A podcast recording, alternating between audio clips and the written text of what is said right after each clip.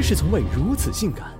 有一种旋律，既能穿过被包裹的监护耳机，又能走过街头的山寨扩音器，让一座城的尾气都充满前中后调的香气，谁深吸一口都不忍放屁。它天生就是一座城市的强力宣传机器，能让市委书记听完后臭骂旅游局，不如一帮搞艺术的更能招揽 GDP。 当民谣披上城市的皮，哪首不是单曲循环不死不休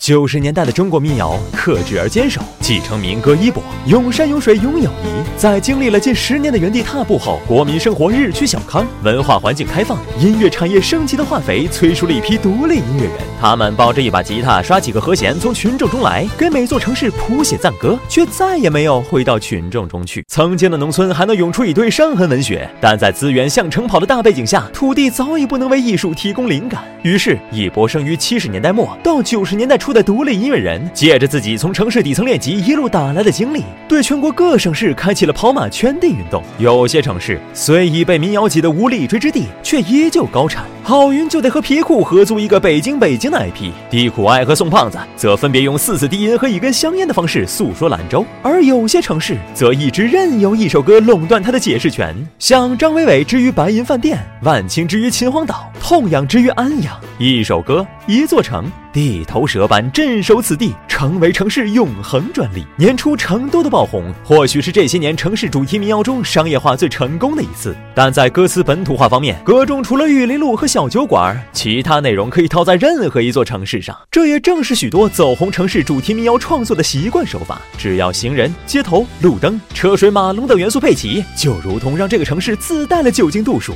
凡是进过城的，听了立马上头，喝高了顺势摆好呲溜呲溜的跪舔姿势，买一张机票不期而至。但这类命好能吸金的民谣毕竟是少数，好些以城市为主题的民谣由于太接地气，言辞尖锐，充满暗讽，出身就是首陀螺的命，他们只能受限于 live house 和地下活动，打一枪换2瓶啤酒。不过在说唱这种黑五类都能翻身的年代，坚守下去总能遇到一位无意凡事的伯乐，不是吗？只是无论我们冲着台上的民谣歌手喊多少遍牛逼，对于城市，民谣能传递的无非是创作者的私人情感、记忆片段和局外人一厢情愿式的憧憬。而真正的局内人，他们无处安放的灵魂，又岂是一首歌就能轻易超度得了的？毕竟城市之于他们是站不住的远方和回不去的故乡，而民谣之于他们大概只是谱了曲的鸡汤和押了韵的散文。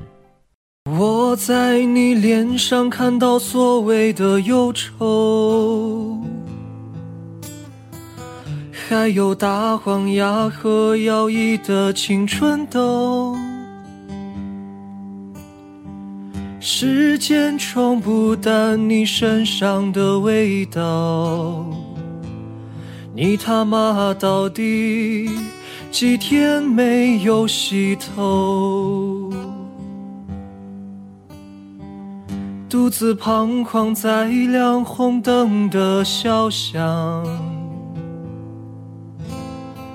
希望逢着一个不要钱的姑娘，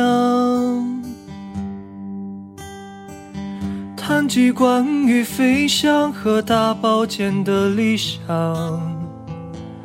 激动的像个傻逼一样。喝醉的时候我又想起你，想起你吹的那些经典的牛逼。你走的时候我都没有留你，里面的老歌全都是人才，说话又好听。